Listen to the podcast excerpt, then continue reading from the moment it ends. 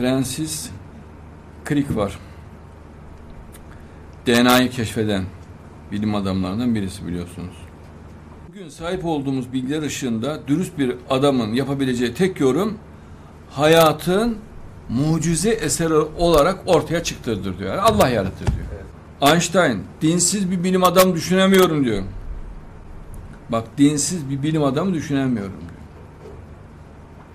Planck kesinlikle Allah'a inanıyorum diyor. Mesela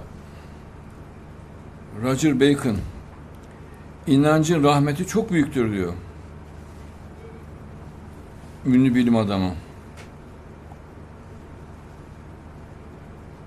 Mesela Kepler tabiat kitabına göre biz astronomlar yüce Allah'ın din adamları olduğumuzdan bizim Allah'ın şanını konuşmamız gerekir diyor.